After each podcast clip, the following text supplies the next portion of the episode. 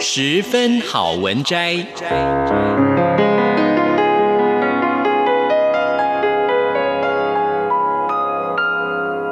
十分钟的心灵补给站。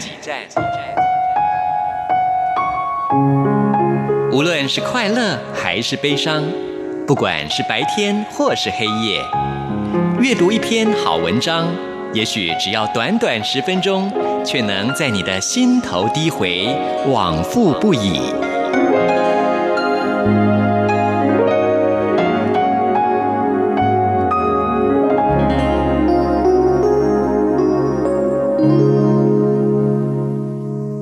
各位亲爱的听众朋友，您好，欢迎您再一次的收听《十分好文摘》，我是李正淳。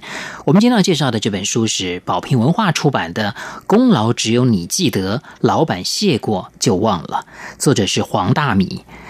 在现实走跳，并非越乖越香。黄大米就曾经因为死守标准而吃亏，他透过亲身经历揭露人性的黑白灰，戳破你对世界不切实际的期待，让你的玻璃心变得更耐摔。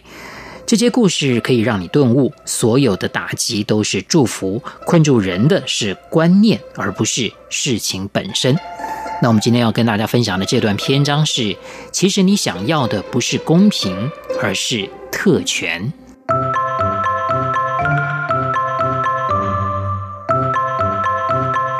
你常常因为不公平而生气吗？如果你明明已经知道世界上大部分的事情都不公平，那为什么你还会因为不公平而生气呢？而且，你真的那么期待被公平对待吗？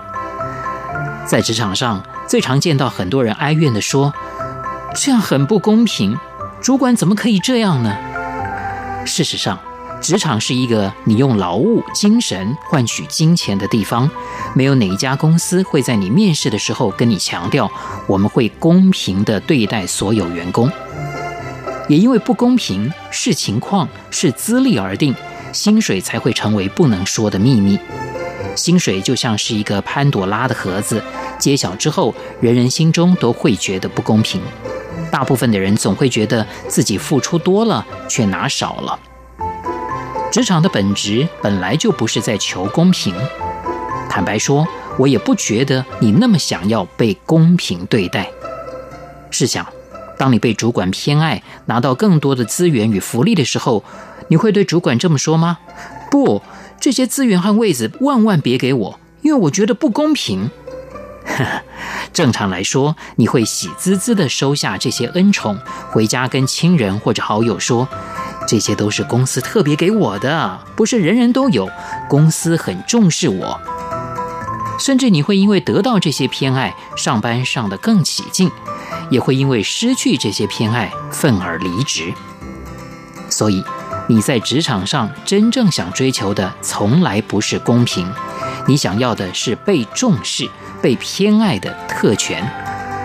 如果在职场上不被偏爱，你也就无法升迁加薪，就算当主管也不威风。在职场上，你要的从来不是公平，那是你在得不到资源的时候用来哇哇叫的口号和旗帜，用以鞭打得到特权的人。更惨的是，也鞭打不到。弱者才求公平，强者求特权。越高阶的上班族享有的特权越多。例如，公司里面总有人不用打卡，或者每天只要刷一次卡，这就是特权。而越是低阶的员工，越要照规矩来。高阶职务者往往在面谈的时候，处处积极争取自己的特权。以前有一个王牌主播，在面试的时候要求年薪三百万，一年只上班十一个月，还每年享有一个月的长假。电视台主管看在他是高收视的保障。二话不说，爽快答应。这种高大上的福利不是人人都有，但人人都想要有。如果职场上没有特权这种东西，升迁也就变得乏味。谁想要升官之后过着跟以前一样的日子，领着大锅饭的薪水？得到特权的人往往低调，默默享受着特权。但是等到有一天他拿少了，就跳出来大喊要公平。由此看出。会高喊要公平的人，都是拿不到糖果的孩子。四处抗议不公平，你的人生不会因此更好过，花点心力去思考如何成为嘴巴手里满是糖果、得到宠爱的人，这才是积极。靠自己的努力过更好日子的人，不是爱慕虚荣，而是有上进心。我在高中的时候，第一次了解到把自己变强，当上红牌，拥有特权有多重要。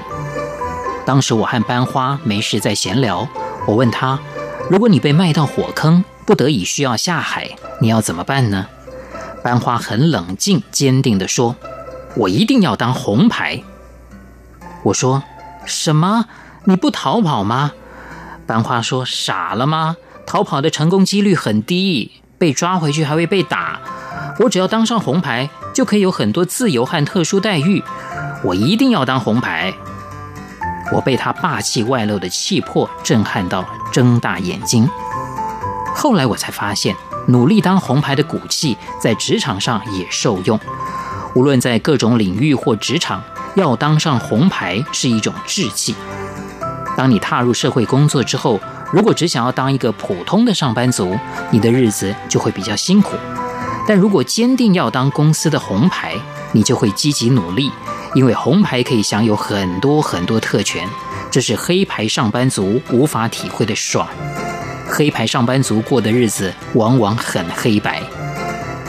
很多时候，我们觉得这个世界太势利眼，让人不舒服，但势利眼就是人性的一部分。谁都想和有资源的人靠拢或者当朋友。当你能心平静气地承认势利眼是人性，就表示你愿意积极提升，让自己强大。而当你强大的时候，公司就会愿意帮你开特例。你只要有实力，规矩可以为你量身定做，给你配车配房，都是笼络你的基本规格。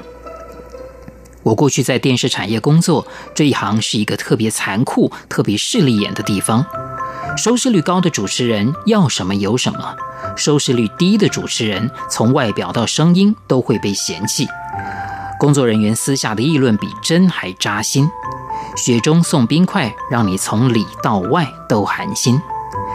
记得我大学毕业之后没几年，在政论节目当工作人员。当时全台政论节目正风风火火，连台语的政论节目都有。我们的节目收视率不差，但隔壁团队的节目收视率全国第一，是电视台的台柱跟广告主的最爱。收视率不差跟全国第一的节目，所有的待遇规格都有差别。他们的来宾费一集一万，我们是三千元；他们招待来宾吃顶级餐点，我们只给得起白开水。别说公司的差别待遇了，连来宾都大小眼得很。有一次，某立委答应来我们这边上节目，却临时说有事不能来，推掉了我们的节目。录影当天，竟然看到他神色自若地走过我们的工作区域，去参加隔壁节目的录影。我们能说什么吗？大家也只敢背后说好过分。可是换个角度，站在立委的立场想想。他花同样的时间去收视率第一的节目录影，拿的来宾费多，曝光率高。如果他守信用来参加我们的录影，对他来说太不划算了。人世间的交情往往抵不过现实。无论是节目团队、公司或者个人，只要够强，都会觉得这个世界特别美好，人人都对你和和气气，人人争相跟你合作，所有的规矩都替你量身定做。当你变强了，你会发现讨好你的人变多了，让你烦心的事情变少了。当你发现别人还会说你酸话，不把你的意见当意见，不要怪别人了，是你太弱了，弱到别人觉得踩你几脚都不会有事的。无论你是做什么工作，记得努力让自己变成职场红牌。红牌过的日子是彩色的，而且会让你赞叹活着真好。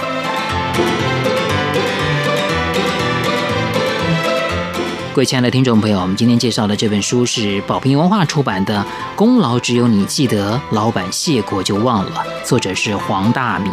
谢谢您的收听，我是李正淳，下次再会。